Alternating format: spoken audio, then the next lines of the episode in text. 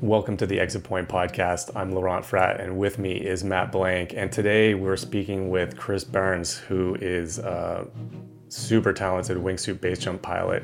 And uh, we're here to talk to him about a few things today.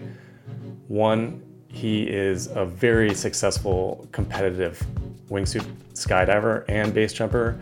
We want to talk to him a little bit about his competition record and what it took to get there. And lately, he's been opening some super spicy wingsuit points. And um, he's just a super stoked dude whose excitement is contagious. And um, we're really looking forward to talking today about that. Um, Matt, you don't know Chris personally. Um, what are some of the things that you're interested in talking about with him today? Well, first and foremost, I'd love to talk to him about what it means to be a good wingsuiter. In the past, that's been pretty subjective, and now with things like Skyderby, which are putting down metrics and categories to try and define what a good wingsuiter is, I'd like to talk to him about how he perceives those quantifiable metrics, since he is the one that is topping the charts in almost every category. I'd also like to talk to him about what tools and techniques he's using to train, uh, because like honestly, uh, it'd be nice to s- give some information to people who are trying to get to that level. Uh, and certainly, as somebody that is consistent as him at uh, being excellent in the sport, he's he must have some tips and tricks that we can pass on to the next generation. And then, lastly, I would love to talk to him about his life philosophy. People that are at the cutting edge like him, flying these epic lines, uh, usually have an interesting life perspective that allows them to push into these, you know, zones where a lot of people didn't come back from. And so, if you've uh, you know engaged with him at all on social media as Green Flying Dude, you'll have seen that he's flying some of the most epic lines that anyone has ever done. And uh, I'd like to know what he thinks about life in general and how he's able to reconcile all of the risk that it takes uh, to fly those lines. Great. I think we're all on the same page here. Uh, this is going to be an exciting episode, and I'm looking forward to chatting with Chris. Hey, Chris. So, welcome to the podcast. Thanks for coming on. Thanks so much for having me. I'm really excited. So, we brought you onto the podcast for a few reasons. Uh, you're a ferocious competitor, both in the base jumping and skydiving environment, um, and you've been uh, opening up some spicy exit points lately, and you're just absolutely slaying it in the terrain flying domain as well.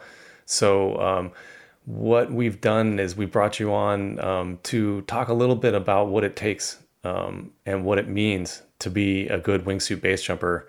And um, I think that you have sort of the same philosophy that we do, and, and you're in it for the right reasons as far as like helping out the community and spreading positive information and helping others along the way. Like, you know, the, we leaned on the mentors that we have and, and now we're sort of giving back and, and I know that you feel really strongly about helping people. So um, thanks for coming on and um, let's let's do it. Yeah, let's jump in right away with uh, I'd like to know right off the bat how you came up with the measurements to understand what good is because when I came up in wingsuit base and skydiving, uh, you know, wingsuit skydiving, it was pretty subjective who was good and who was not good. So, first question How did you come up with these metrics? Well, I think, like, on a completely base level, like, what makes the best base jumper is whoever's getting out of it what they want. So, you know, if somebody's doing one jump from high nose and not even packing and smashing beers and they get to uh, talk to chicks and say they're a base jumper, like they're better than, in my mind, than the person that is disappointed because they only got eight jumps in the day instead of 10. So, regardless of what level you get to with uh, terrain or exits or competitions, like if you're not enjoying it, I don't think that that's, you know, like that. That's for me, in at least in my mind. As long as I'm enjoying it, I'll keep keep pushing it. Like that's on a base level uh, as a foundation. But then for the actual performance metrics, then it starts with the, for me, it started with the skydiving wingsuit performance flying format. Now, that was a PPC competition, correct? Yeah, and I was super lucky because when on my drop zone, I had about 100 skydives and I uh, bought a tracking suit. And then um, at my drop zone, they were like, oh, okay, you've got a tracking suit, go talk to this guy. And he was a base jumper, and I got introduced to the FlySight GPS unit straight away. And then the next weekend, I was competing in the Australian Nationals in the tracking suit, flying the FlySight. Um, and so I was introduced to that that uh, performance flying format straight away. And what that gave me was uh, measured progress.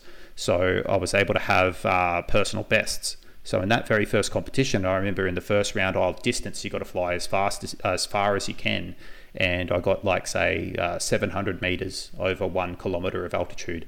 And then in the next round, it was a, a speed round, so I, I flew a bit steeper and went a bit faster. But when I looked at the data, I saw that I'd flown in that speed round, I'd flown 1.3 kilometers. And I was like, oh, actually, I'm getting better drive from that angle. In the first one, I was a bit flatter. And so it just, from the beginning, gave me that um, feedback. And I was able to, through trial and error, just continue to measure my progress and um, be able to improve. So rather than shooting for certain numbers, what you were training towards in the beginning was just improving your metrics little by little. So without any reference point, just seeing if you could best yourself. Exactly, because uh, the competition's only with yourself, really. And uh, like I'm the youngest of 11 children, and uh, I grew up in a big family, and so I'm naturally competitive. And so for me to be able to have like a, a personal best, it, it's it's measured progress. So, you know, and it's a good feeling, you know, if you fly uh, longer than one kilometer for the first time, or then like, oh, you know, like 1.3 and then two kilometers. And it sort of encourages you and gives you direct feedback on what you're doing and how, whether that's better or worse for your results. Oh, that's interesting. Yeah, like one of the things that I was talking to uh, with Matt about uh, before you came on was how, uh, you know, uh, progression is really like a key uh, ingredient for all of us to get a sense of enjoyment and satisfaction out of base. And, you know, one direction uh, can be um, these online competitions. And, and what we're talking about now is uh, Skyderby. And uh, I know that's something that you're very active with right now. Can you tell us a little bit, like, what is Skyderby? Sky Derby, I guess, is like the Strava of wingsuiting and tracking. So it's a platform where you can upload your GPS data and you can have a look at uh, graphs. You can compare it to um, terrain profiles, and then the the tracks as you upload them, you can look at the graphs of your speed versus your glide. But then it'll, if you make the track public, it'll automatically upload it into these various online competitions, and that's great because then you can see how you do compared to other people. You can uh, it keeps track of your personal bests, and then you uh, can see because a, a, lot of the people that I see like preparing for base they might do a lot of two ways and things like that and they might be like oh well I smoked that guy so I'm flying fast but they might have exited the plane a little bit sooner or it's a bit harder to react to somebody else's body movements and um, fly to them. Whereas if you're in a competition or an online competition and another person in a similar or the same suit to you is flying a kilometer further you're like, oh, well, what are they doing differently compared to what I'm doing? And I think what does that what does that look like, like um, from like a practical perspective? So like you're at the exit point, you turn on your FlySight, you know, it's starting to blink, you know you got signal, and then are you in that moment thinking, oh, okay, like I want to fit into this category, or I want to try to like there's different formats right so you want to be like there's the the feather competition or tell us a little bit about like how you know which category you're looking at and and how uh, someone can can get into it and, and sort of the the format there specifically yeah, for sure. So there's lots of different um, online competitions. Like you mentioned, the Feather Challenge, and that measures how far horizontally you can fly in the first 200 meters of altitude from the exit and that's really useful for being able to um, like notice the difference from thermal lift or sinking air or tailwinds versus headwinds. And it's a really good tool to be able to analyze then getting into shorter starts what is and isn't within your skill set. Um, but um, there's like uh, distance and speed flying competitions and there's skydiving competitions, and there's a lot of different um, ways that you can look at the data and be able to uh, help that in making you a better flyer in the base environment. Have, have you seen this? Uh, have you seen this uh, format, Matt? It's it's called the Feather Challenge. I mean, it's legit, like basically online competition about who starts the fastest. So like, not only are you getting the numbers exactly of like the, your performance, but also like how you're you know uh, competing and, and how you rank up against other people in different suits different exit points you know different uh, uh, weather situations i would imagine? Um, so like you, know you're at the top of that level. You, you are legit like good at starting your wingsuit. Yeah and uh, that's that's something new for me um, I have a question about that. You know, it it, sound, it sounds like what you're saying is that this is a competition, but it's also just a way of us to see who might have come up with an aha moment in wingsuiting, who has maybe unlocked one of the keys. And so the question for you is, you know, are there is there a lot of sharing of information at the top? Like if I go to Dennis Olson and say like, man, you you've set nearly a 200 mile an hour speed run horizontally. Like, how did you do that? Is there a lot of uh, sharing of information about stuff like that? Yeah, 100%. In all the competitions that I've gone to within base, it's a very friendly environment for sharing information. And even if the person isn't conductive towards sharing information, the graph of their GPS or their run is public. So that's what I've been able to do is like learn from other people's GPS tracks about like I can see from looking at their graphs what they're doing and then they can look at my graphs and see what I'm doing and it's like we're pushing the sport forward together. And maybe competition isn't the right word to use because you don't have to be competitive. A lot of people don't like competition, but what it gives you is measured progress. And like that's such a good thing to be able to progress in the sport and to be safe. So even if you're not interested in competition at all, this is such a good way of being able to uh, at the end of the day be safer in the base environment because you're understanding the range of your wingsuit or your tracking suit and you know the envelope with within which you can fly in the mountains. It sounds like this competition is actually more of a collaboration between the top flyers and the ranking is just to identify who might have uh, information relevant to everybody else. Maybe you can uh, kind of fill in the gaps here. How do people collaborate on this platform to improve their flying specifically? Like you said, we look at the track, but then what information do we glean from that specifically to improve our flying? Well, uh, one of the challenges is called the Kings and Queens Challenge, and that's uh, basically wherever you finish up after 30 seconds, it's drawn in a straight line from there back to the exit and what that distance is. So it's um, basically how far away can you get from the exit in 30 seconds.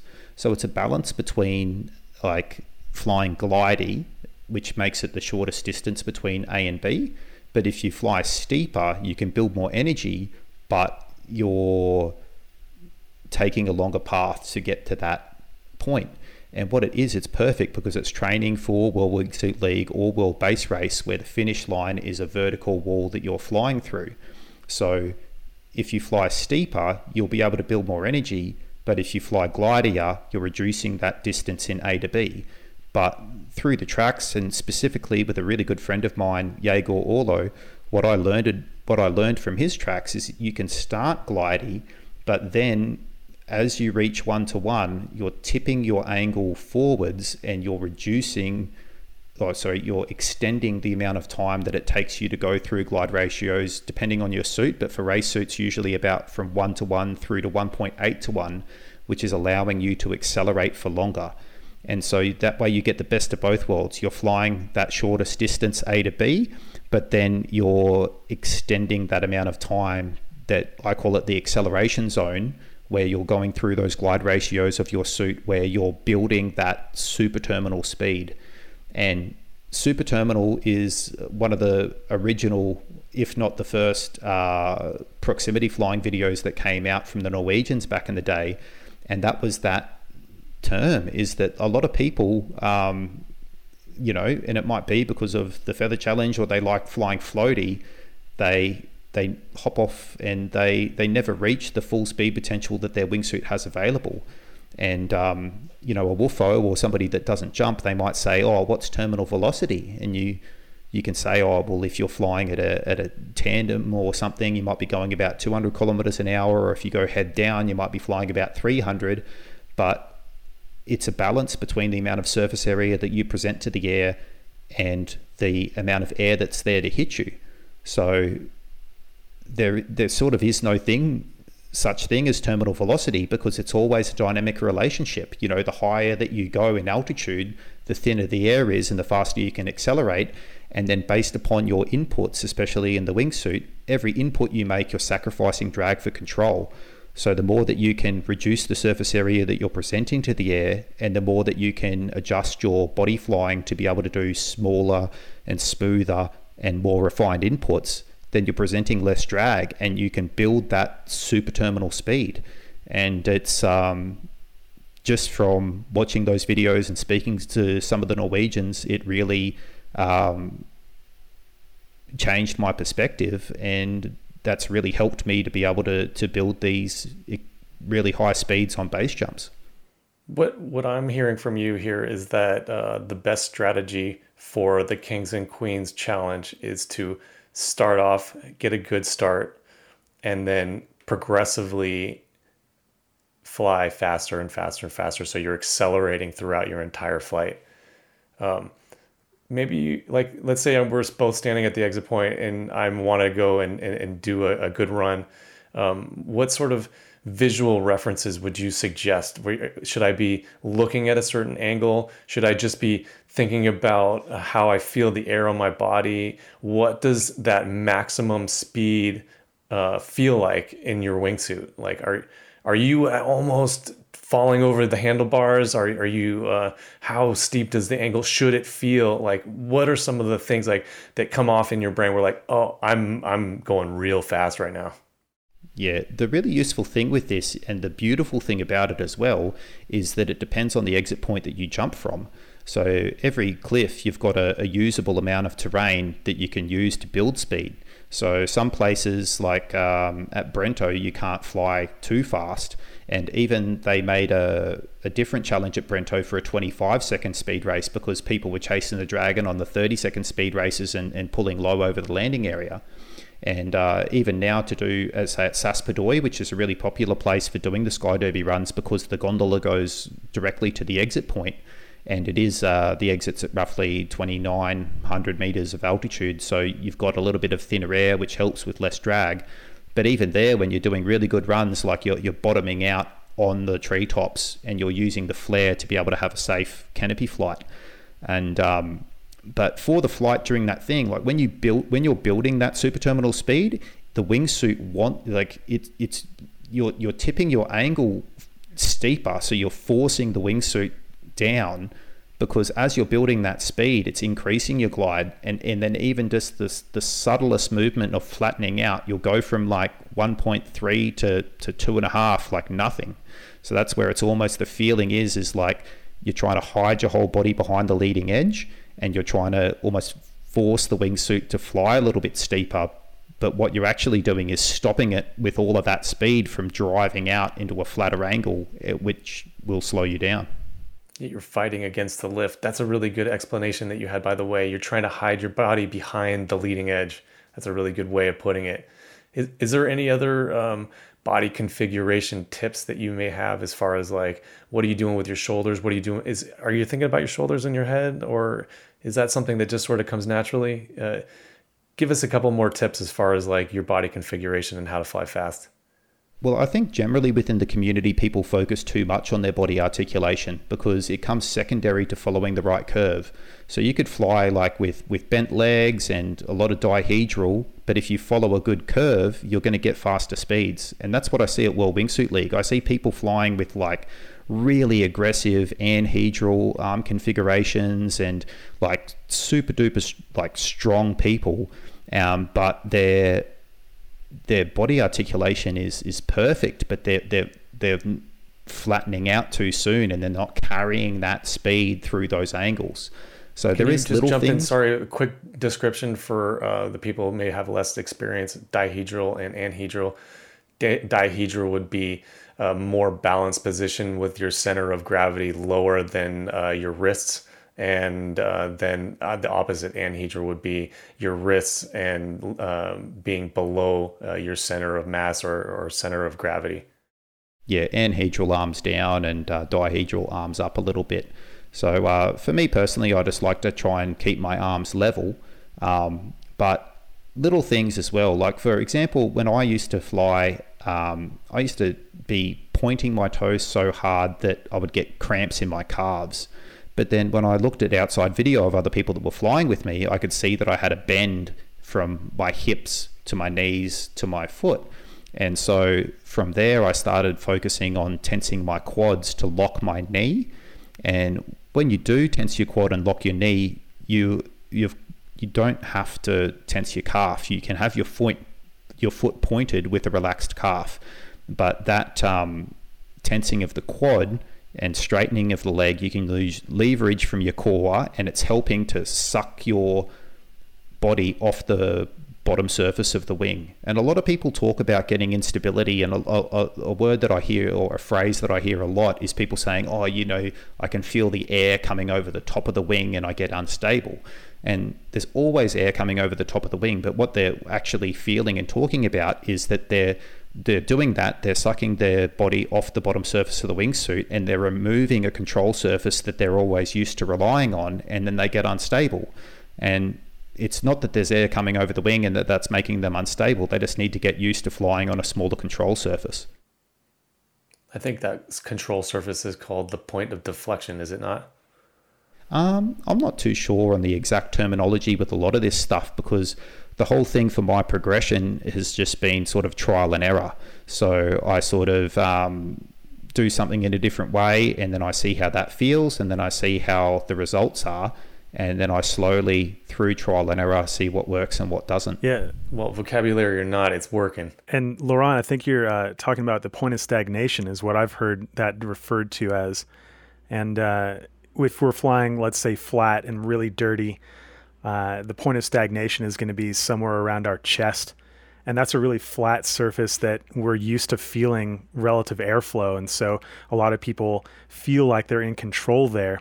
But as we uh, do what Chris is saying and start hiding our body behind the leading edge, that point of stagnation becomes a very small point on a convex surface and if you're not used to focusing on that small point and you're used to having, you know, your chest or your midsection as this uh, deflection point, then it can feel eerie, like there's nothing at all, like you're there's no relative air to push against. Yeah, it's like you're burbling your body and you're you're riding the knife edge of um, hiding your surface area behind your leading edge, and um, a lot of people like get discouraged you know? They go like oh i got unstable and like the I, I find with coaching or giving people feedback is that like positive reinforcement works and, and the fact of the matter is man you don't get speed wobbles unless you're going fast.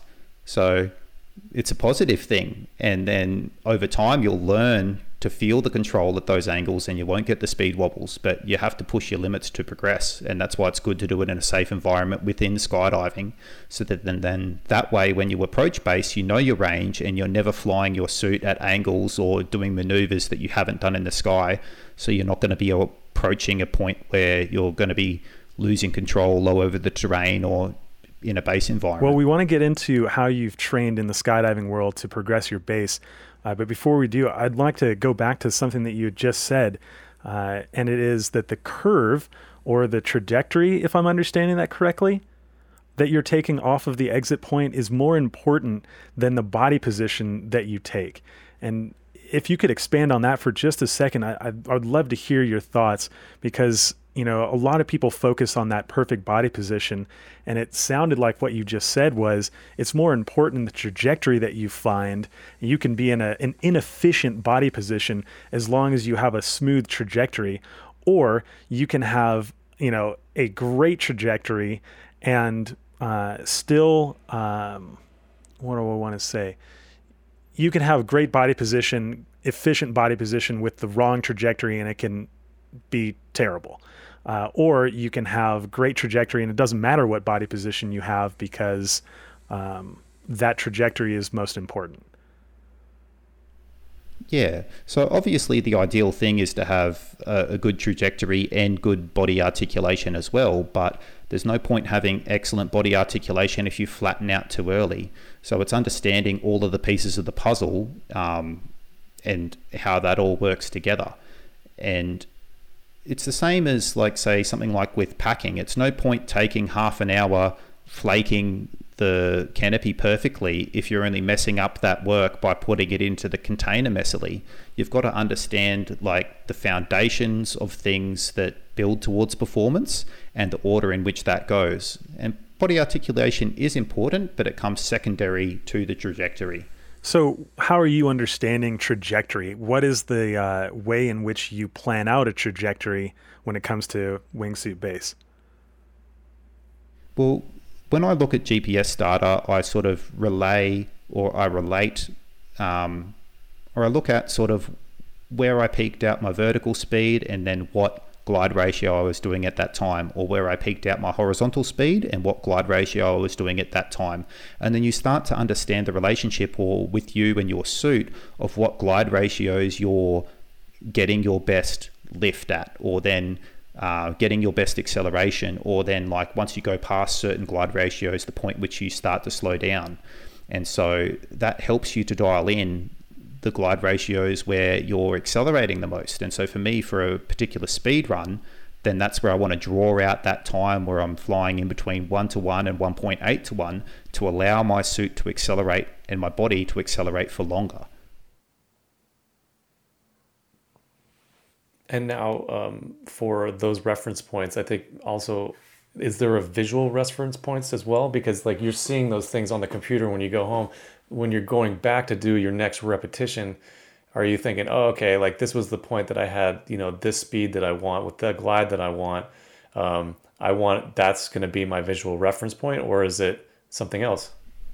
Yeah, so I think it um, it, like the way that I look at it as a whole is you can go down the rabbit hole with numbers and you can be on the computer and even with exit points or whether it's speed runs or exit points or whatever you can you can get too deep in the numbers but you can also go down the rabbit hole with feeling as well. And what I choose to do is use numbers to build feeling. And so that can be um, doing a run and then seeing where I could improve and relating that to visual reference points on a jump so I can be like, oh, I need to be flying here or here.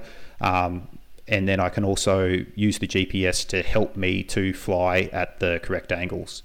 Um, so for for a skydiving competition, I use the audible feedback from the GPS to be able to help myself to um, have alarms to be able to flare and hit the gates because it's just a just a invisible gate in the sky. So you're using audible feedback through headphones on the GPS to be able to time your entry into that gate perfectly. And then it's also speaking to me, and I can configure it differently for different rounds. So, for example, in the distance round in the skydiving competitions, I the GPS will be speaking to me in my ear, telling me my glide ratio. So it'll be like 3.2, 3.5, 3.3, 4.2. But then in the background, I can set up a secondary uh, beeping between a certain range of speeds. So it might be like a high beep at 200 kilometers an hour. So I'm flying along and it'll be quiet. And then as I hit 200, it'll be like beep, beep, beep. And then as I progressively slow down to say like whatever I set the low beep at, like 150, it'll be like beep, beep, beep, beep, bop, bop, bop. So in the background, that's giving me like a essentially a stall alarm to make sure that I don't fly too slow to then be able to start losing my uh, lift. And um, on a base jump, I don't really uh, use the audible feedback from the GPS a lot of the time because I can find it can be a distraction. But where it's specifically for those King's Challenge speed runs, I listen to the glide ratio to help me to draw out that amount of time that I'm spending from 1.1 to 1.8 to be able to hit that perfect curve. And then I also do use the visual references from the terrain as well once I build up familiarity with the exit point that I'm jumping from. Okay, so to package this up, the scientific tools you're using are to start building the reference points for the base jump that you're about to do. And then the important part is to keep those visual reference points in mind as you're, uh, you know, flying the line as a primary focus, and the secondary focus is to uh, match those angles with the proper body articulation to complement the angle that you're flying. Yeah, because if it comes to say secondary from just speed runs, if you're just flying terrain in the base environment, um, it's doing those speed runs or doing that skydiving training is helping you to understand your range. So you're able to, because you're able to understand by feeling when you have speed to do a big flare or when you have speed to be able to glide over a ridge or you're able to understand that you're losing energy and that you don't have the speed or the glide to make it over a ridge and you need to pitch. So it's um, using the numbers to build the feeling to help you fly terrain safer. And with the with the body articulation as well, it's like that if you're um, going to fly with a little bit of dihedral and that helps you to be a bit more stable, then so be it. If you're flying a really steep line and you're really focused on having this perfect arms level or anhedral body position, you're going to sacrifice a little bit of stability potentially with your skill set. So it might be better for you to fly with a little bit of dihedral to be stable while you're flying that um, line, but then still be able to have lots of speed. So, how do you know when you're looking at your uh, performance? How do you know whether it's a reference point adjustment that's necessary or a body position adjustment that's necessary to improve? I guess it's just a balance, you know, and for everything that I've learned, it's through, through trial and error. And so, like, I try something different with my trajectory or with my body position, and then I look at the results and it's better or worse. And then I uh, just progress through that sort of trial and error method. And then I'm building, but basically it's like it's just building the skills skydiving to be able to know the range of your wingsuit. And so whether it's like, and, and that's the beautiful thing about the skydiving format is it's the three separate rounds. So you've got speed, distance, and time. So like minimum drag, best lift divided by drag for the distance, and then minimum fall rate, so floatiness for the time. And then so that's helping you understand your range of where you're getting the maximum speed, where you're getting the maximum glide, and where you're getting the maximum float. And so that's helping you to fully understand your whole range in a wingsuit. And that's what you're flying in the mountains. So you, you, need to understand your full range. So it sounds like you're going through a scientific process basically of narrowing down variables to try and understand which variable is most important in that part of the flight to improve performance. Am I correct? Yeah, well, it's like um, for me, I see people that are wingsuit base jumping that are learning to fly their wingsuit in the mountains. And for me, that just seems crazy because I think if you approach it in the right way with some coaching or even some drills, um, or especially doing that wingsuit performance flying format, you can you don't have to do a lot of jumps to be able to get to know the range of your wingsuit, and then you're a lot safer when you're base jumping.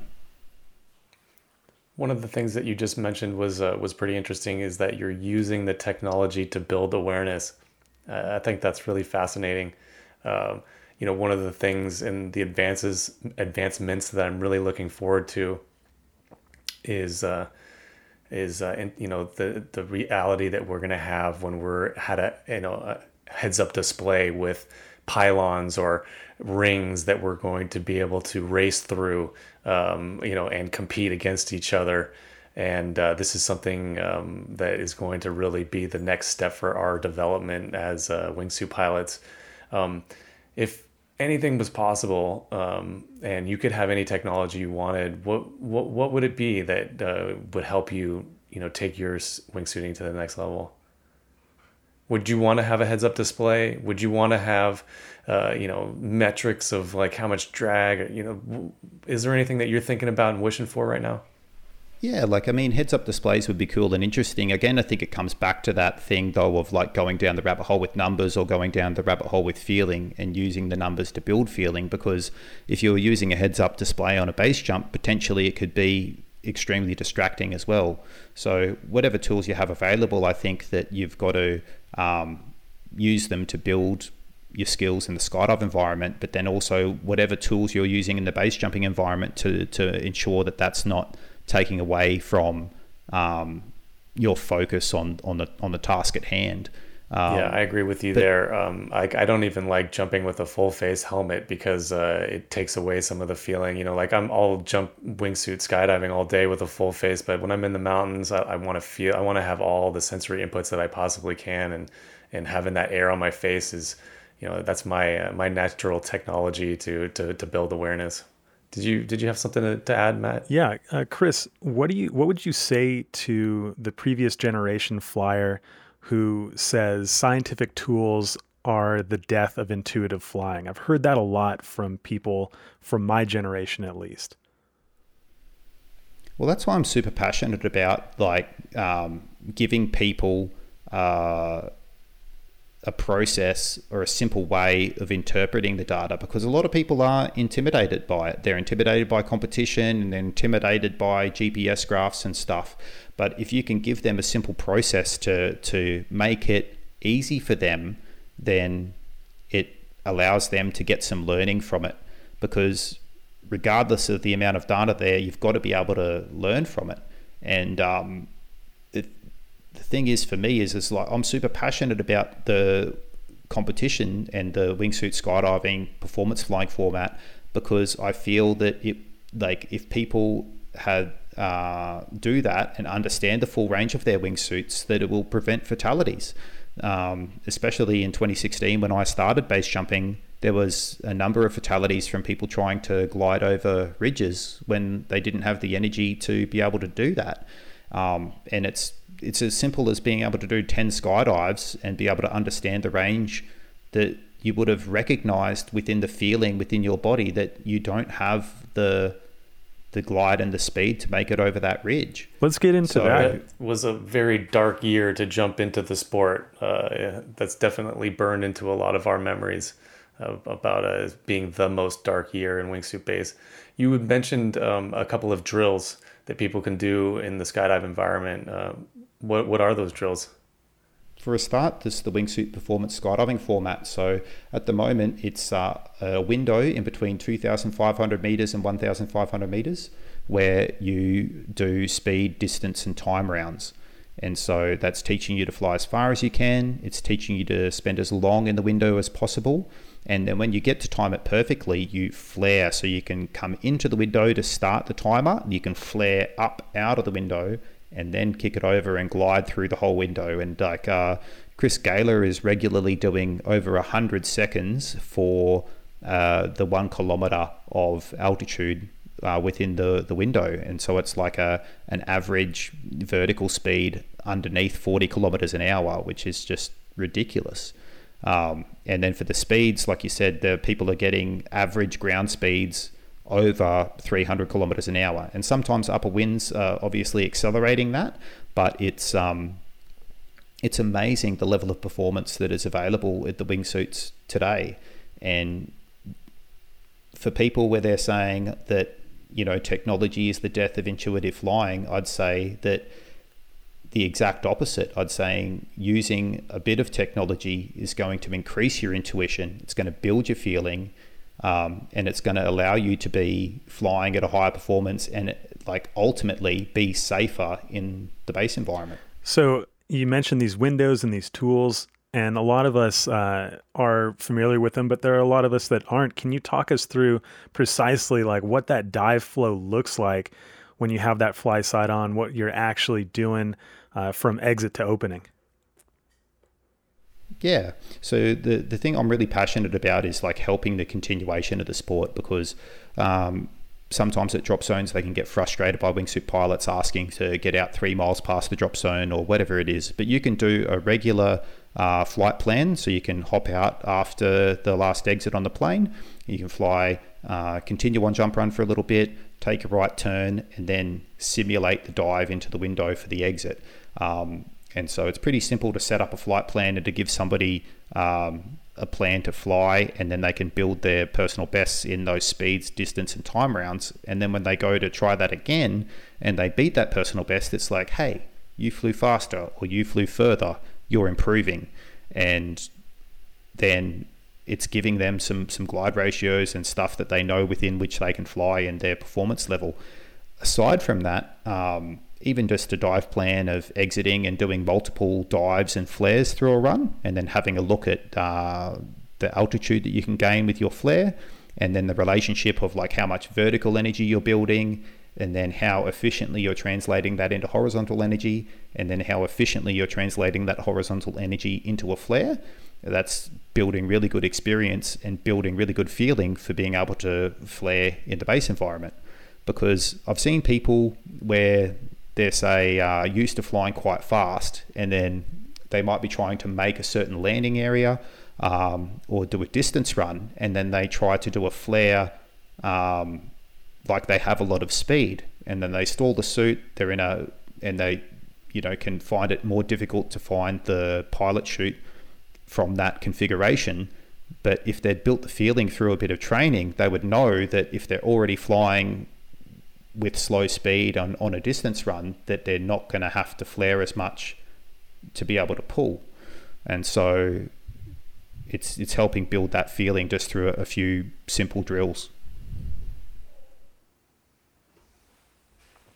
I have been uh, personally a bit lazy with the technology, to be honest.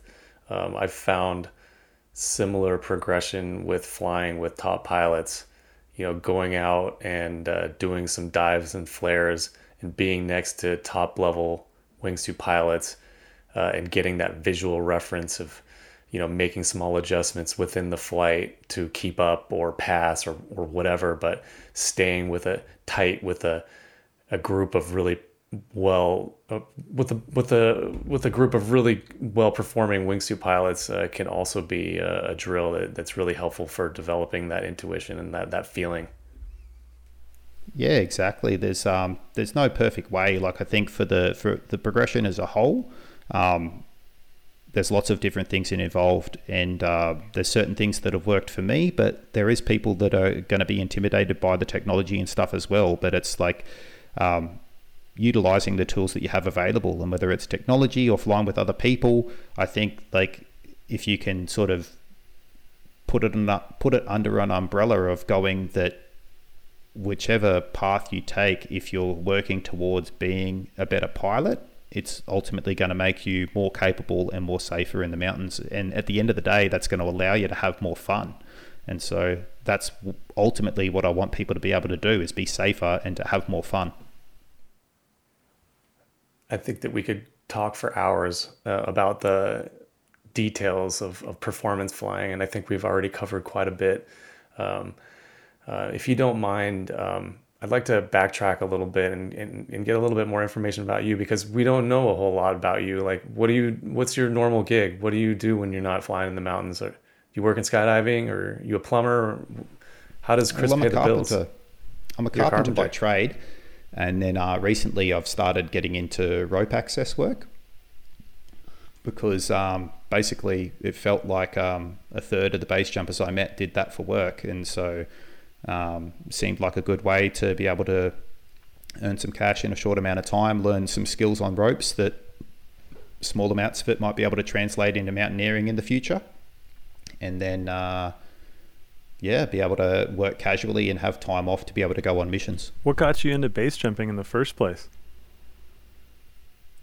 Um, I saw videos on YouTube, man, and just instantly it just captured my attention so much, and I just knew that that was what I wanted to do with my life, and then talked about it for years, and then eventually I sort of went for a tandem to see if I liked freefall. I loved it, but then waited another year and a half, and eventually started a skydiving course, and then it just um, yeah, it's just slowly taken over my life from there. So you started skydiving with the intention of base jumping? Dude, man, I had goals written down about going to World Wingsuit League before I even started skydiving. Like I'd seen from the Facebook posts and stuff that you needed three years of wingsuit base jumping experience and 300 wingsuit base jumps to be able to skydive, uh, to be able to compete at World Wingsuit League.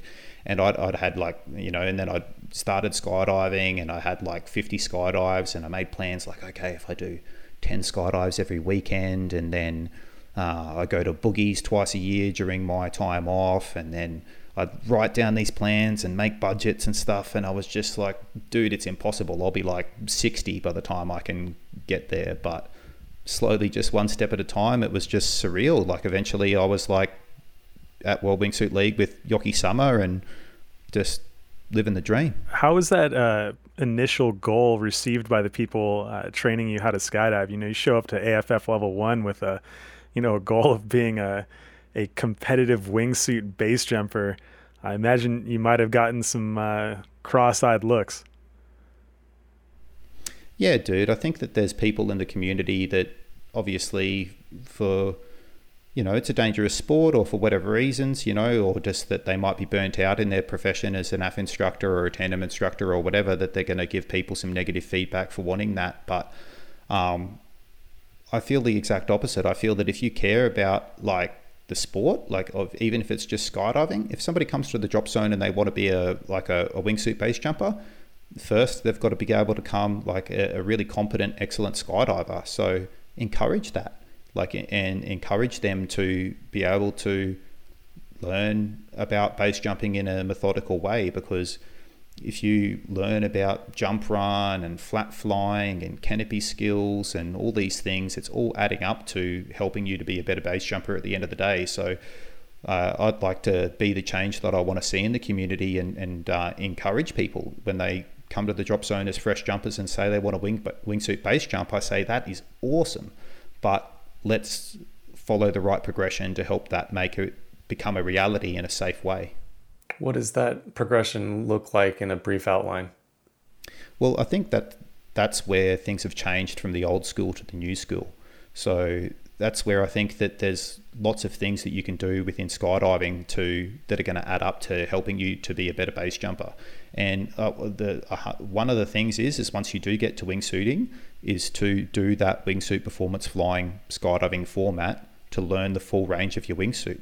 And it doesn't take too many jumps because you can be like in a really you can know the full range of your wingsuit, and then that way, like you start base jumping and you can progress through base jumping and do slider down jumps and build the other necessary things that are involved, like packing and getting used to different feelings and visuals and decision making.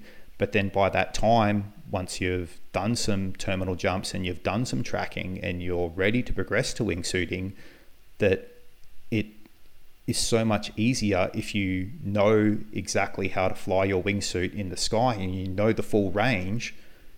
It to be able to do all of that base preparation and then put on a wingsuit and not be able to fly at 100%, it just seems crazy to me. So doing the work in the sky first and knowing how to fly your wingsuit, it's just just one less thing on your mind. Well, speaking of crazy, I'd like to jump back to you and ask, well, you've accomplished the goal that you set out initially. What continues to motivate you to be on the sharp end of the sport? I just absolutely love it. For me, it makes me a better person. Like uh, having the time off through the coronavirus and uh, spending more time in Australia doing skydiving, um, and then being able to come back to the mountains, it's like it sets my soul on fire. And I just love to fly and I love to to progress and see what I'm capable of and it's just amazing. Are you uh, scared of dying? No, but I think that like talking about death is extremely positive. For me, embracing my immortality has been the single most positive thing I've ever done in my life because it makes me live. For people that are afraid of dying, like if you're super, super scared of dying in a logical way, you should be completely stoked on being alive because you're alive right now. And so knowing that you're going to die one day makes you live the life that you want. You know, you, you go to your boss and you say, hey, stuff you, I quit. Or, you know, you go and ask that pretty girl out on a date or you chase your goals because you're alive and you only get the one opportunity to enjoy the power and beauty of your youth. So and it makes you it makes you have difficult conversations like even within my family um, getting into base jumping and like writing a letter to them if I die. It's initiated some difficult conversations, but they've been really positive in the long term. Um, because a lot of people wait till they're on their deathbed to be able to tell their family that they love them. Tell your family and friends that you love them right now. Live the life that you want to live. It's, uh, I think that's like a really positive thing that's come from me base jumping is is understanding that, you know, I could die tomorrow, and that's why I'm going to live the life that I want to live today. I know um, that you say in your countdown to exit three, two, one, dream. Tell us a little bit about that. For me, this is the dream. And within humanity, I think that there's an importance placed on last words. Um, there's a famous outlaw in Australia from back in the day, um, Ned Kelly. And before he was hung, he was an outlaw and he had, uh, he said, such is life and you know people get it tattooed on them and things like that but for me every time when i jump i don't know essentially whether i'm going to live or whether i'm going to die so what i say before i exit is potentially my last words and if i was to be able to choose a one word message to humanity or to my friends or family it would be dream. Let your imagination run wild. Anything you want you can have it if you approach it in a measured way. That's interesting to hear somebody as calculated as you say that you don't know whether you're going to live or die on the jump. You know, as compared to another guest of ours, Rich Webb, who would almost say that, that you know, with, with pretty certain like terminology that he was going to survive on the jumps because he's calculated so much. So, what leads you to say that, and, and what is the probability in your head there? I don't mean it in a reckless way that like, oh yeah, it's a coin toss and I don't know whether I'm going to live or whether I'm going to die. But I think it's um, an easy way for complacency to creep in, or to a certain way that you're in denial if you're going to say 100% I'm going to survive this jump, because the the sport kills people that are beginners and it kills people that are that are experts, and I think you've got to no jump is worth dying for, but you've got to be able to be prepared that it could happen on any jump. And so for me, that helps me to be safer and to be better prepared with having my affairs in order and things like that. And it also helps me to choose the people that I jump with better as well because I've seen people die, I've inspected people's bodies, and I've written incident reports. And I've had people that have died that have been quite close friends, but I didn't have their emergency contacts. So essentially, I had to be a private investigator to work out who their parents were and be the first person to tell them that their son had died.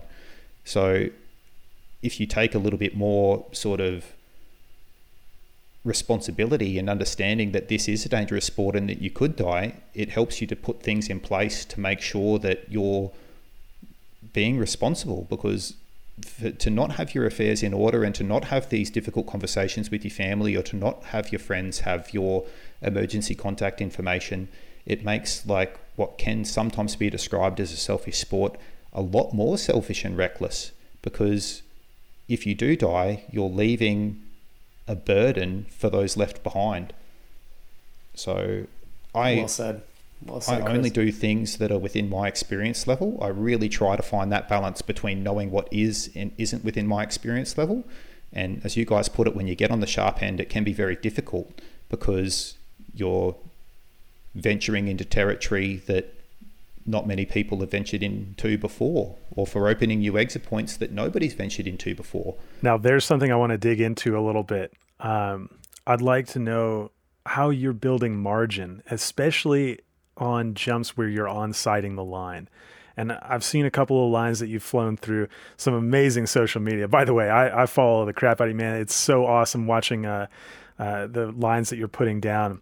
And I've recently become aware that some of those lines were on sights. And uh, I'm curious how you are building the margin into uh, an on-site line. And just for anyone that's curious that, of that terminology, I'm saying flying a line for the first time without uh, uh, previous practice or information. So below tree line on the ground, ripping a sweet terrain line for the first time on site. Well, to a certain extent, like I am assessing as much information that I have available to me. So, one thing that I've been doing here in Switzerland is I'm looking at um, topographical maps, and there's a, a, map here where you can look at power lines. So, you can look at um, and see if there's any power lines that are labeled on the map that are going to be within the lines that you fly. And so, it certainly gives you, a, and you can laser the exit, so it gives you a lot of information.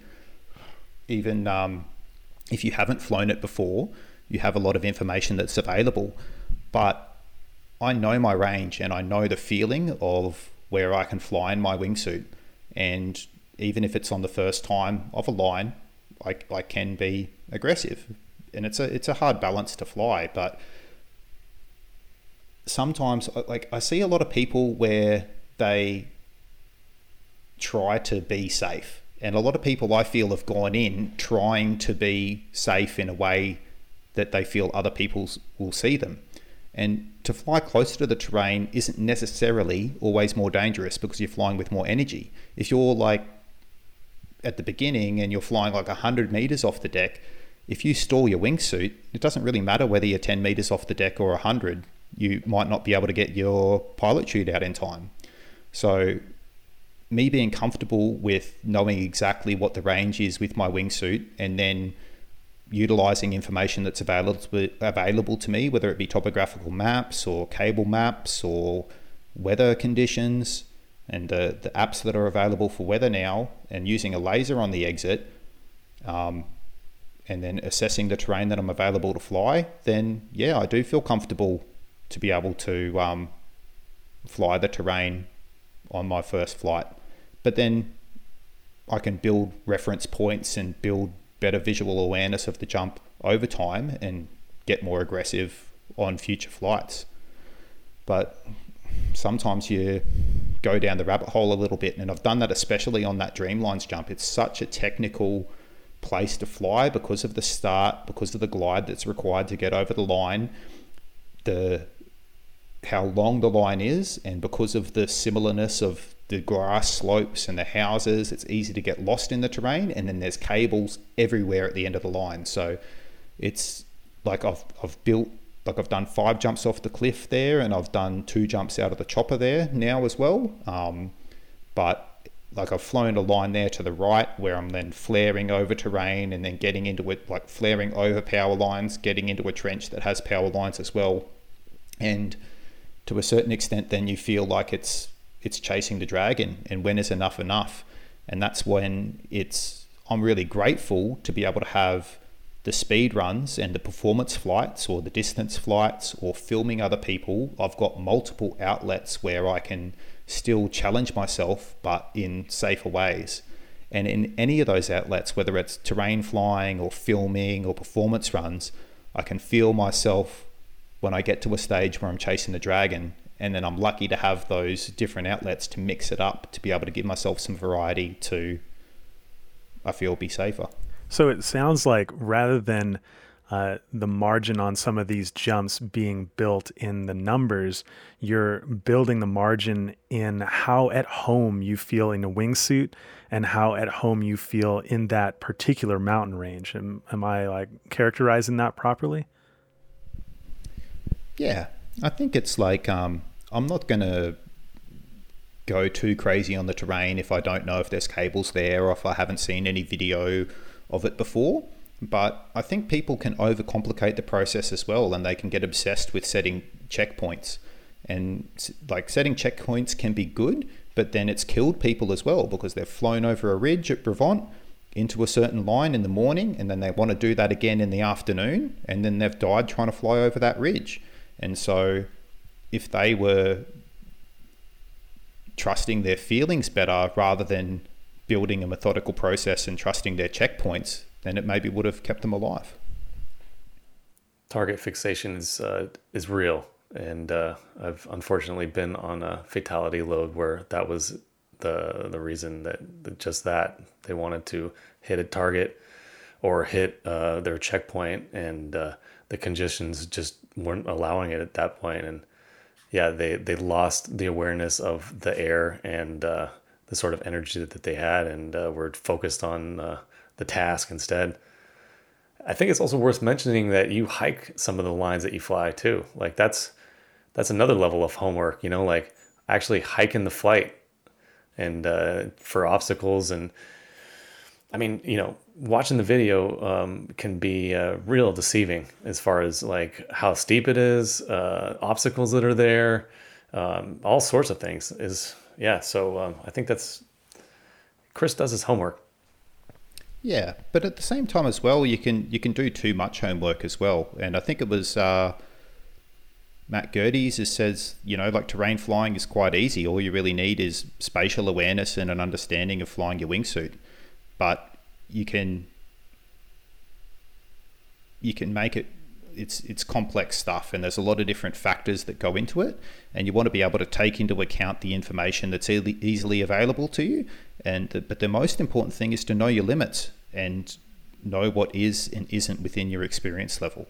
And another thing that I try to do is recognize problem patterns of behavior before they result in an incident and to be honest with myself and pull myself up on occasion if I start to see that I'm you know if I'm getting away with jumps or getting away with certain things or behaviors, not to just go, yeah, that's okay and it was all good, but to kind of go, hey, do I have some room for improvement here or should I take a little bit of a step back? That's interesting. I have my own I have my own metric for uh, the way uh, the approach is going. It's something that I learned from Steph Davis, and it's like a, a three strikes you're out or three flags, warning flags, and uh, uh, I've used that quite often. Like, uh, you know, it could be something as simple as stumbling on the hike or dropping my gear or feeling ill. You know, anytime there's three factors that show up on the approach or in the car, whatever, on that day, I don't care what it is, I'm walking down. And that's just sort of the the the boundaries that I've set for myself. I think that what you're talking about too is this personal awareness of, of how you're feeling and, and, how, and your perfect personal performance for that day can be something extremely difficult too. I mean, this is this is hard stuff to understand. Are there things that you look for in in your own mind or in your own body uh, to take account for how well how perform how well you were performing that day? Yeah, and like what, some of the things that you said about those three strikes and things, like it's, it's actually one of the things I most enjoy about base jumping is the, you know, on the hike, I might have thoughts going through my head of like, you know, if I die, what's my mum going to think? Or what's this person going to say? Or, oh, what's the wind doing? And all this sort of thing. And you have that, um, that monkey brain or that fear and worry in your head. And it's like i love that sort of self actualization or being able to move past that and go no like um, i've done the research i'm feeling good i'm feeling safe and i'm going to send it. And it's a beautiful thing to step outside your comfort zone and overcome those things and to even if you are scared be able to know what is and isn't within your experience level to be able to fly. And it's a beautiful. Do you beautiful always thing. push through those boundaries, or are there times where you're like, I'm gonna just take it easy on this one? Oh, 100%. Yeah. So, uh, one of the things that I've realized recently, or like that I've learned more about recently, getting into some higher altitude jumps, is then doing high altitude jumps and then trying to do speed runs. And so, the fatigue on the hike it's hard to do a long hike and then to be able to calm down and stretch and then be able to be in a full frame of mind to be able to send it on a jump. That's that's it's really hard. And then I'll recognize that on jumps and I've walked down from jumps before where I felt that if I was going to exit that I would have all my legs are going to cramp or that I'm going to I'm so exhausted that I'm not going to be able to be safe when I'm going to fly. And that's a hard decision to make, especially when you're looking at a four hour hike down and you're already exhausted and you know that if you jump up, jump off, you can be down in two minutes. But you've got to recognize, like, you know, am I tired or. And you've got to build that into how you fly. So it's. um Yeah, absolutely. I've recently had an eight hour approach to almost 4,000 meters. and was forced to gear up on like a half a meter by half a meter space. Uh, very stressful gear up spot to be, uh, to say the least. Um, and yeah, I mean, I had these ideas about this uh, Ripon line that I wanted to fly, and uh, you know, a big part of that day was just flying with the tools I had at the moment. And uh, you know, I felt good, but um, there was definitely some uh, adjustment of expectations based on uh, how the day had unfolded. Yeah, I think that's um, comes back to something we spoke at the very beginning about what makes the best base jumper, and it's regardless of the line that you fly, it's amazing to just descend from a mountain in a wingsuit.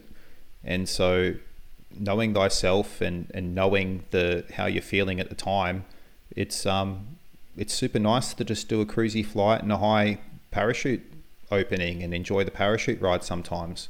And you got to recognize sometimes, yeah, like when it's good to be aggressive or when it's good to fly um, cruisy.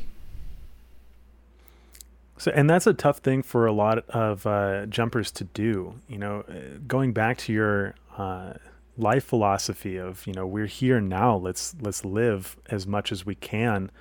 Um, there are certainly a lot of jumpers that take that to the next step and sacrifice you know their tomorrow for the today's flight. And uh, so I'm I'm wondering like what do you say to that person who is trying to find the balance between maximizing their life now and maintaining some kind of uh, view of the future so that they um, curtail their now jumping to include possibly jumping in the future. One thing that really helps me is I imagine having a conversation with some of my friends that have died and um, say I had a couple of really good friends die in 2019. If I was able to just sit down for 10 minutes and have a conversation with them right now, I'd be like, hey man, how's it going? And they'd be like, oh dude, man, I'm so sorry I died, man. I stuffed up and I went in and I'm like, yeah, dude, man, you should be really sorry, man. I had to like look at your body with your with your mum, you know, like she was really upset and oh, dude, I'm so sorry. And I'd be like, anyway, man, let, let, let me tell you about what's happened since you've been gone, you know, like oh, dude, I went to China and I won this comp, and oh, I met a pretty girl, and oh, I did this awesome trip to New Zealand, and then oh, dude, you wouldn't believe it. Like this virus took over the whole world, and we weren't able to travel for ages, and then like this happened and that happened, and it'd be like, wow, man. I'm like, yeah, dude, you know, like so much has happened, and it's only been two years since you've been gone. You know, you missed out on so much, and you know, that that's the thing that sort of I want to send it and I want to do amazing things, but I don't want to miss out on the future as well. And it's that balance to find. And it's to think about what you're leaving behind as well. You know, like no jump's worth dying for. And at the end of the day, nobody really cares whether you're ripping a sick line or whether you're just flopping off the mountain and um, having a super cruisy flight and pulling it a thousand meters. You know, like it's be around for a good time and a long time on that note, I'd also like to ask you know, undoubtedly there are some people that are just like you watching social media and looking at your videos going, that's where I want to be. Uh, what advice do you have the people that are chasing the green flying dude? Man, do it. Like, flying is amazing. It'll help you to be a better person. And whatever it is in life, like whether it's playing chess or raising a family or asking a, for a raise from your boss, like life is special and uh, go for it. Live the storybook life that you want because, you know, it starts now and life is beautiful. And if you want to end up like flying wingsuits in a technical way, then follow the pathway that's that's there. And I feel lucky that I was you know, that I only started base jumping in 2016 because I was able to learn on modern equipment and learn with modern techniques. And even now, it's progressed so much further since I started. And there's so many tools available to help you to be able to progress in a awesome way and to be able to take advantage of all the latest tools that are available. We've um, been talking a lot about the mental aspect of uh, wingsuit base, and uh, these are all incredible nuggets. There's one technical thing that I want to loop back to, uh, and that's the use of laser rangefinders, because I know that you're well informed and uh, diligent about your use of lasers. Um, can you talk a little bit about um, you've opened something that you deemed after Yoki's video um, and his uh, helicopter line? Uh, you did quite a bit of laser rangefind uh, work with that exit point, and I think you've also found another one that's even more friendly recently after that. Can you walk us through a little bit about what you do for uh, opening an exit point, what you do with those numbers, and um, and the consideration that goes into that sort of process? Yeah, well, um, I still have a lot to learn with lasering, but I do use it as a tool to help me assess new exit points. Um, but I take the numbers with a massive grain of salt, and I know from doing a lot of camera flying, base jumping, I know what I can jump over in regards to ledges in the first 50 meters. And I don't really like tossing rocks off exit points a lot of the time, but for certain jumps, if there's no one below and um, that sort of thing, you can use a few small rocks to help you to, to see how far your launch is going to get you. Um, but then using the laser as well to be able to determine um, the terrain further down the mountain really helps you as well. Um, but for example, the laser that I have, it has Bluetooth, so it can connect to my phone, and I can build a, a terrain profile in a, in a minute, and then I have GPS tracks saved on my phone of me flying my wingsuit. I can compare it to those GPS tracks and then give myself an idea of whether jump is uh, possible or not and I did that in uh, Saudi Arabia in 2019 as well. So I was able to, you know, in five minutes do the homework with the laser to be able to compare that to the GPS all on my phone to be able to say, yeah, this is within my experience level. But now, sorry, same- with that the line that you're using to judge whether or not it's doable or not, is that a uh, an average uh, from your worst start to your best start, or are you using your best start, or where does that line uh, come from for you? Yeah, so I have a few different GPS tracks saved on my phone. So some um, high altitude ones because with the thinner air, you're going to start a little bit slower in the wingsuit. Um, uh, one that I really like to compare it to is like a speed run. So where I'm carrying more energy through the start arc. Because then if I go like, oh, even on a speed run, I'd still be on the deck of the terrain. I know that I've got a lot more range than that, then for me that gives me the comfort level to kind of go that there's a lot of margin in the jump. Um, but I'm not just looking at the numbers and going like, oh yeah, well the numbers say it's okay. I'm relating that to my experience level and my visuals and other work that I can do, say on like Google Earth or other topographical map uh, apps or websites to be able to calculate the glide to the landing area that's outside of my laser um, range and that sort of thing. So I use the laser as a tool, but I don't use it blindly and ignore the visual that I see as well. So it's visual for you. That's interesting. I think we all have our little uh, things that we fall back on. It's what's more comfortable. Um, you talked about um, camera flying and what you can jump over. I, I don't see the connection there. Can you explain that to me a little bit? Yeah, so with camera flying, um, generally the person that I'm filming will take the you know, I, I want them to be as relaxed and as comfortable as possible. That I don't want them to have to worry about me at all in their flight to because if they if they have thoughts in their mind that I have to exit this way or I have to fly this way, um, it's it's taking away from them being safe. So I want them to be able to essentially run a solo, and I'll, I'll tell them if I'm going to backfly in certain sections or things like that. But for the actual exit, I'm usually exiting from the secondary position. So they're taking the best point where it's good for them to launch from. And so camera flying's been rad because it's taught me to exit off a lot of different stuff, whether it's like flat rocks or pointy rocks or grass or different things. And then also then to be able to exit from things like further back or that I might have to jump over some subterminal ledges or trees or things like that. Um, and because it can really help me, especially on exits that are in like a, a bowl or a V. Um, if I get their exact launch landmark of where they're going to launch, And then if I know that they're going to turn left, like uh, sometimes I can exit over the top of them and say like exit from the right, but then end up subterminal on the left to be able to cut the corner. And so it's really taught me a lot about being able to exit off a lot of different footmarks, but then also to be able to really look at the terrain subterminal below the exit point and look at different ledges or look at the, um, you know, if it's in a bit of a bowl or if it's in a bit of a V, to be able to go like, how much can I cut the corner on the exit?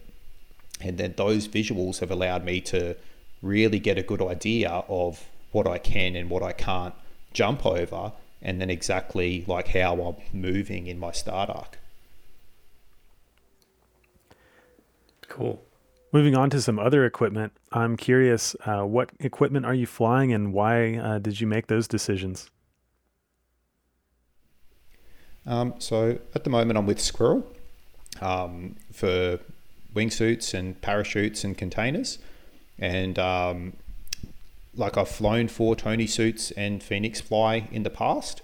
And um, like I've won competitions, like I've won World Base Race and I've won World Wingsuit League in those different suits. So I have a real world practice and understanding of testing and flying race race suits and winning competitions. And like I really enjoy to fly the squirrel equipment because it gives me better results. And then most of all, just because I feel it's good vibes. And uh, with the team and the everything like that, and it gives me the right tools that I need to to to jump safely in the mountains. Do you have a and, go-to uh, suit and a go-to container or parachute that you liken? And um, if so, I'm, I'm curious because I mean everybody's flying like the whole range of every manufacturer, and so uh, I'm curious, like you know, what tool are you uh, you know stoked on at the moment? man, if I was only going to be able to fly wings one wingsuit for everything, it'd be the the CR plus. Like I just love having the most amount of performance available, and it's, it's stable at all angles, and uh, I can backfly it. It doesn't have backflying inlets, but if you have decent body articulation, it'll it'll backfly fine as well, and uh, you can do short starts in it. And but I just like having that ultimate power, like in the flare and in the glide and in the speed. And it's just like, why would you drive a Ford Focus when you can drive a Lamborghini, you know? Man, you've, you've it, inspired me to order a CR Plus for sure. Like, uh, I was uh, in love with the 2016 uh, uh, Red Bull Aces uh, C uh, C race. That suit is still like one of my favorites. Um, but uh, yeah, seeing what you're doing and how much power and the flair you've got with that CR Plus. Is it a CR Plus base friendly version or is it uh, your full competition suit? Um, so I've got with me on this trip, I've got two CR Pluses and a C race. One's a skydiving CR Plus, and I've just been using that for performance records. And then I have a, a base friendly CR Plus um, that still is a weapon with in regards to performance, but slightly bigger inlets, mega storage, and it's just a lot more comfortable for base. And then a, a base C race as well. And I really like that for filming. Like today, I filmed a two piece tracking suit, and uh, you can fly with, with anybody in it, and it backflies. And but it sort of comes down to, to right tools from the for the job. So even aside from brands, like what I tell people is like find the balance between performance and ease of use and what I mean by that is like, say, a C race or a racing suit from a different manufacturer, it might be like, say, 100 potential performance points. But if you don't, because it's going to be maybe a little bit more of a handful to fly compared to another suit, if you're only getting 80% out of that 100 potential performance points, maybe you'd be better off on a, a suit that's might only say have like 90 potential performance points, but because it has a better ease of use, getting 95% out of 90 is better than getting 80% out of 100. So find that balance between ease of use and performance and get the right tools for the job. Yeah, I mean the things that you're talking about carry over to any manufacturer. Um, you know, as far as comfort go, uh, can you expand a little bit on what comfort means exactly? Because I think it means different things for different people. Um, like for me, um, the, the, the how tight it is in the sleeve um, can be a real indicator of how much uh, available performance that I might have out of my race suit. Um, and but um, I like it a little bit looser in the wrist, especially, um, uh, and then uh, the amount of internal pressure that is maintained within the suit can also be a comfort level. But is there any details that you want to share to, with us about comfort and like what you're looking for in comfort in a base suit? I think generally for people, like uh, one thing is just the level of surface area, and um, the for me with the I, I noticed the difference now because I hadn't jumped the C race a lot um, before this summer. I'd only done it for uh, World Wingsuit League in 2019, but then I've done a lot more jumps on it this summer, and um, the difference between the C race and the CR plus is is, is very similar. The CR plus has, has a bit of extra surface area, um, but it's uh, it's just a little bit of extra surface area to deal with if you're doing really aggressive turns or steep lines and stuff like that. And it's still comfortable at all those angles, but just for me, it's like it's just a little bit extra to deal with. So I have to be a little bit more um, precise with my body articulation. Whereas with the C race, having that little bit of extra surface area just makes it a little bit easier for me to be super nimble and agile. And that's why for other people, like they might get better performance out of a freak compared to a C race because it's easier for them to access that performance. Right. I'd like to. Did you want to jump in Yeah. that with something? Yeah, on I'd like to jump back in time to 2016, 17. A lot of people were uh, flying or starting to fly the performance skydiving suits in the base environment, and there was a big debate going on about which was, you know, quote unquote safer or least dangerous because we were trying to find a balance between getting increased performance, which was uh, arguably safer on the flight, and uh, being able to manage the mistakes that one would make just as a human being, slipping on exit, um, mistiming the flare so that your pull is difficult. Where do you find the balance between uh, increasing the performance and uh, still leaving margin for error in those realms that the race suits make a little more dangerous? Well, for me personally, I don't think that the race suits make anything more dangerous for me. I jump the race foam in the arms for, for every single jump that I fly. Um, almost the only times like I've ever taken the foam out is when I'm jumping with two jackets and I have a lot of extra gear stored with me for high alpine jumps. But the the suits are comfortable at all angles. And the, the most important thing though is i guess that that's what i am most comfortable flying because i do a lot of skydiving competitions and i'm flying the race suits a lot. So for me in the base environment it makes sense for me to fly the suit that i'm most most comfortable with. Um, and there's been really good progression with the suit technology, even on the race suits, to make them more comfortable as time has gone by as well. And I've never had a drama with deploying or things like that, but it's going to be different for different people. And that's why it comes down to the right tools for the job. Yeah, I know. I just want to jump in with my own personal experience. Like, I feel really comfortable with the race foam as well. Um, but there are a couple of moments, and I've definitely had some oh fuck moments uh, in deployment um, with some line twist issues. And, um, you know, it's limited my ability to reach higher on the risers on after deployment, uh, controlling body twists. And uh, that I think is a maybe some of the reasons why like I don't always use the race race foam. I'm also you know a new dad too, so my uh, level of currency is a little bit lower, obviously, than Chris's right now, and I think that that's like one of the the factors that I sort of modulate uh, on my level of currency. Well, uh, moving forward, I'd love to know where the next goal is for you, Chris. Where are you shooting for? Do you have uh, any uh, projects or uh, any um, records that you're going after currently?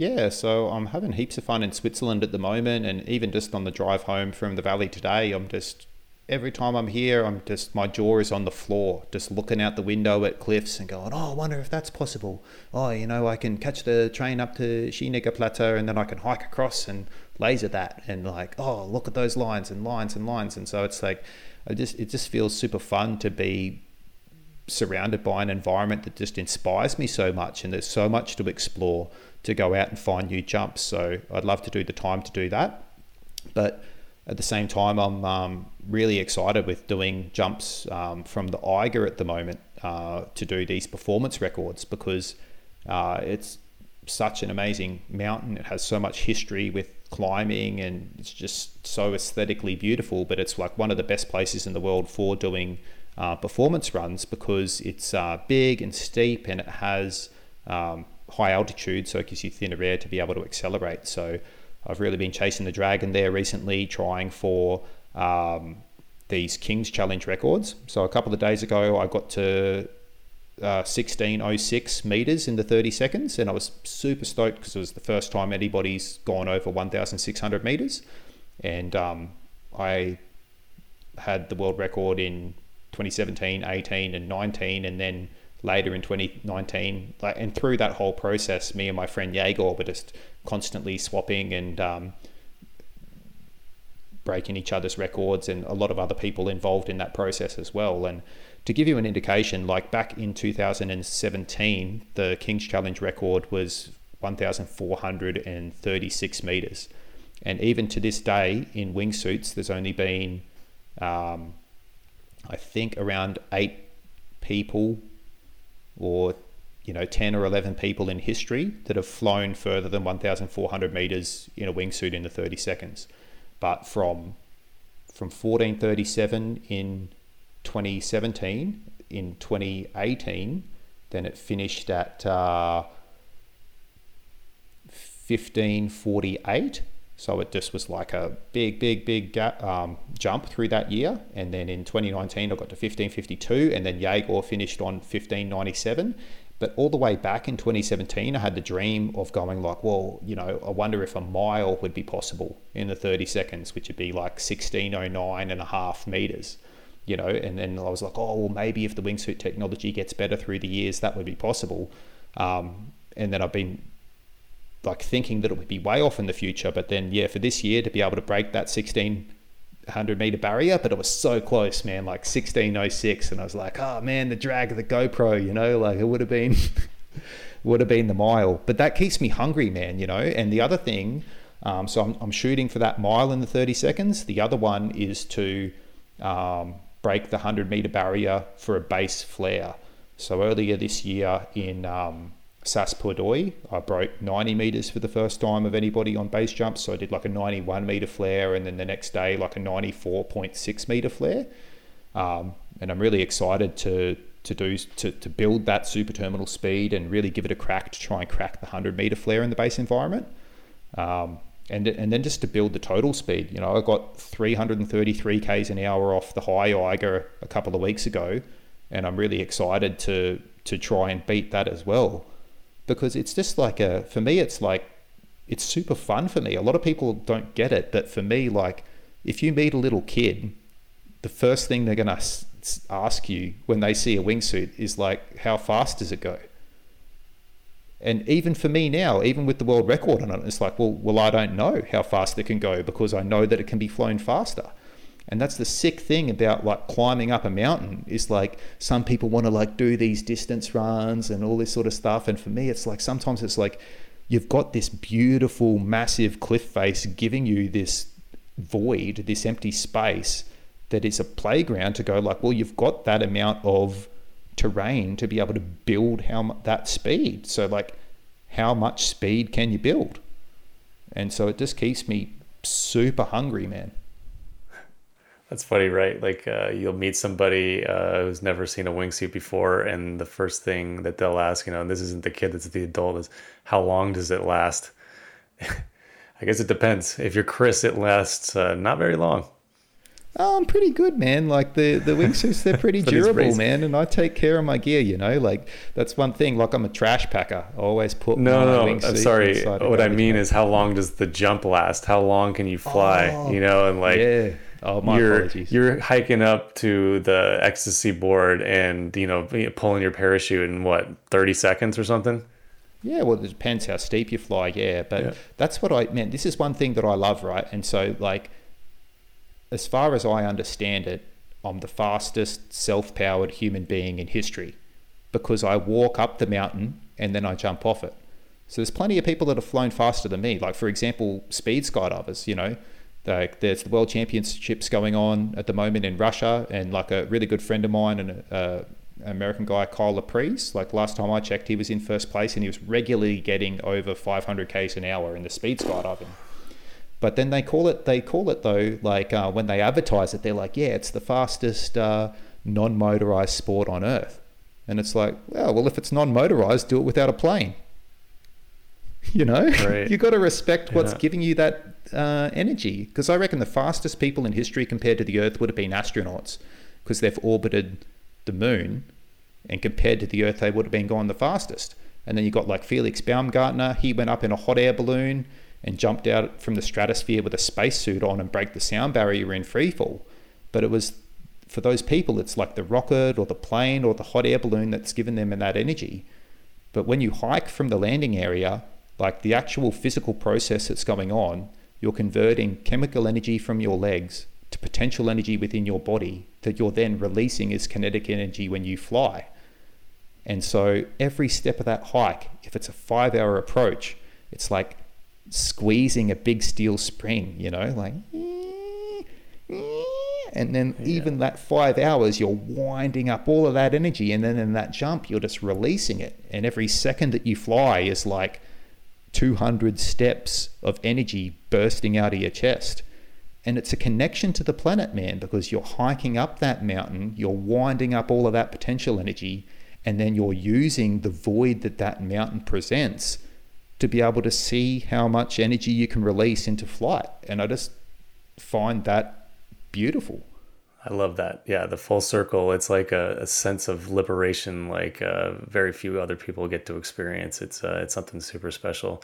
You know, in the por- in the paragliding world, there's this uh, uh, hike and fly races are getting really popular, especially here in the Alps, where you know there'll be a start line and then you hike and you just whatever it takes, you have to make it back to uh, to another point. And uh, oftentimes, like the fastest way is to fly, but sometimes it's just running or whatever. And you know, I'm personally really into the fitness aspect of of uh, of climbing and hiking and flying. Um, it would be interesting to see some sort of Skyderby format to incorporate the approach as well. That's maybe something that can evolve uh, uh, in the near future. That's something that that I'd like to see. Dude, that's a really cool idea. And the, the cool thing about Skyderby is it's run by Alexander Kunin. He's a fellow jumper and he gives what the people want. So if you have a cool idea, he can make it happen. Cool. That um, we're starting to run out of time here, and uh, you know maybe we can edit this out at uh, two one thirty one. Um, Matt, is there anything else that you'd like to uh, to talk about, or is there any way you would like to wrap this up? And if not, um, Chris, is there anything that you would like to mention before we wrap this up? It's been a really cool chat with you guys, and I'm sure we can Yeah, talk a lot longer. Like uh, even outside of the podcast, be nice to talk to you and keep this friendship going. But um,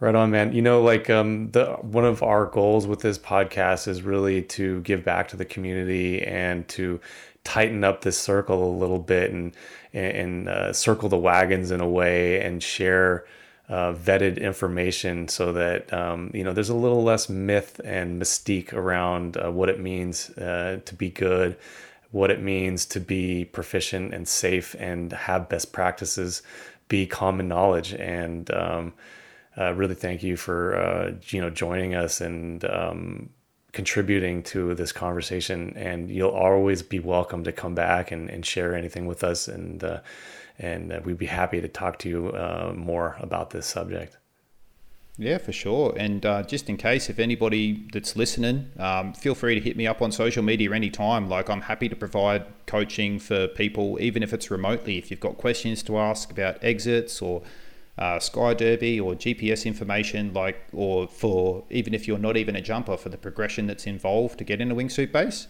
feel free to message me. I'm super passionate about it and I love to help the community as much as I can.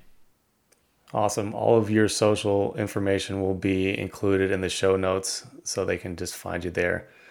And, I know from personal experience, uh, the online coaching um, is very valuable. And uh, Chris has a ton of information to give you. And I know personally, even as an advanced wingsuit pilot, I've learned a lot from you this conversation. And uh, thanks a lot, buddy. Yeah. And I just want to add my thanks as well. You know, a high tide raises all boats. And undoubtedly you are raising the tide for all of us. So thanks for pushing it out there and all the best and nothing less. Sweet as. Send it till you end it. Cheers. Wow, so Chris is uh what a good guy, right? I mean, like super talented, humble, um, and uh, interesting like dichotomy of uh, like super uh, regimented in his training and uh, his uh, analytical side to base jumping, but then also goes full send. Like uh, it's an interesting tightrope to walk, and I, I, feel like I learned a lot about you know the mentality there and something that I'm even like going to apply to my my own mentality in a way of, of looking at things, and that was that was super interesting. I know you picked up on it. Yeah, I, I really think that he's uh, kind of redefining the Australian culture there. Um, you know, traditionally it's been very sendy, and uh, I think he's exemplifying a new mentality that is earn sendy. you know, if you got to put the work in to be sendy, and you know, if you want to uh, be at the cutting edge, you know, doing this radical stuff, then you also have to put in an incredible amount of work you know, crunching numbers and training and being at home in the wingsuit and being at home in the mountains. And that will allow you ultimately to be even more sendy than the people that are just hucking it. Yeah, absolutely. And another thing that I think was a really good takeaway here was like, um, and something that I've learned in tunnel flying too is like, you know, the most performant wing isn't always like the most rigid, like uh, perfect configuration. It's the one that you're comfortable in and able to access the right angle and line you know and that was that's uh, something that i think uh, really hit home for me yeah speaking to him did you have any surprises come up you know anything that you were expecting that uh, went differently when uh, he started answering those questions one of the things that kind of surprised me and and I don't maybe I shouldn't have been surprised is that he seems to have covered all his bases already. Like there was no no question that sort of like put him off balance or something that he hasn't already examined inside first. You know, like uh, some people can be a little uncomfortable when you ask them if they're scared of dying, and uh, he's fully examined that, and I think he's fully examined all the ins and outs, and uh, spent time understanding how he feels personally about it, and uh, I think that's a really good place to be. You know, like uh, this is this is a full commitment activity, and uh, you shouldn't leave those dark, unhidden spots unturned. And uh, he's clearly done uh, his homework on his, uh, you know, spiritual and mental side as well, which is uh, something something super interesting. Yeah, man, absolutely. Prepared to the hilt, I guess, is like the characterization I would use, you know, and if if you're prepared like he is from beginning to end, literally, you know, from the beginning of, you know, the equipment that he's using and how he's using it to the end of potentially going in on the jump that he's making, you really have the uh, the space to step on the gas, you know, and put all of your energy down, put all of your uh, knowledge down, you know, into that uh, into that one flight you know and if you don't have that preparedness i just don't think you'll ever be able to even create the space to uh, perform like he does. Yeah absolutely.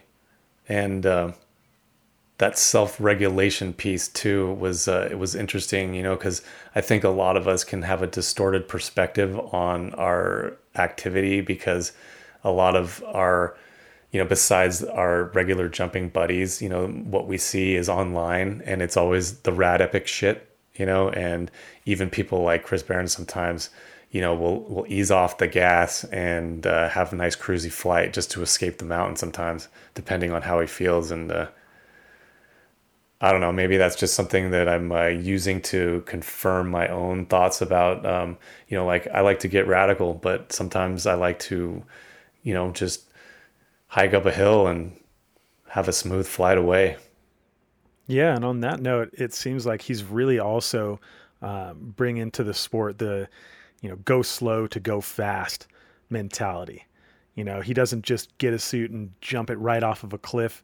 You know, he wants to. Uh, experience, literally experience every single piece of the flight envelope before he takes it off, you know, and like you said, hiking up the line that he's going to fly. I mean, there's no slower way to go than that. But once he's experienced every single rock on that line, you know, through the pads of his foot, then, you know, he really is able to put down every ounce of speed into that line because he knows it. Yeah. I mean, I have my own personal um, thoughts as far as on-sighting lines. Um, what did you, what did you think? Do you, uh, you know, I mean, I, I don't want to judge his uh, approach. It, that's his um, that's his journey. Um, it's not something that's necessarily the right for right uh, approach for me. I mean, sometimes you know, like I, I, it's not something that I would recommend to my my close friends. Um, but he uh, seems to be um, at ease with that approach, and um, I think that if he's if someone is going to take that approach, he's doing it in the, the right manner. Yeah, it's tough for me to say, you know, because I came from sports uh, like, for instance, ski and snowboard, where you, you never did that. It was uh, pre-ride, re-ride, free ride, where even if you had been down the mountain in that exact section before, you still took the easier line first to pre-ride it, and then you re-rode it, and then you would free ride it. You know, and uh, you know, coming to like rock climbing next, you know, on-site free soloing would be the nearest thing that I could equate to that.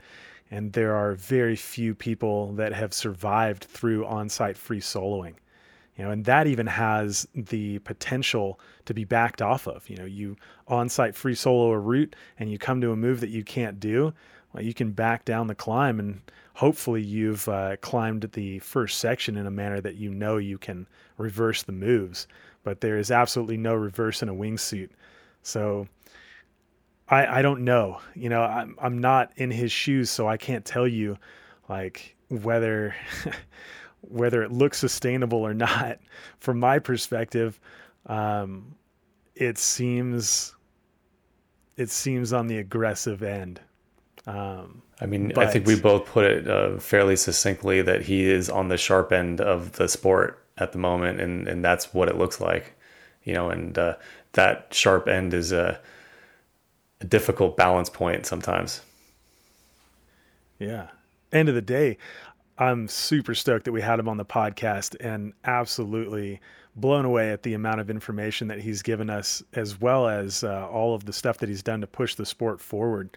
So, yeah, you know, congratulations to us for being able to put him on the podcast and get all that awesome information out of him. Yeah, that was cool. Um, definitely stoked on that. And uh, that sort of wraps up our episode for today. And um, yeah, looking forward to the next one.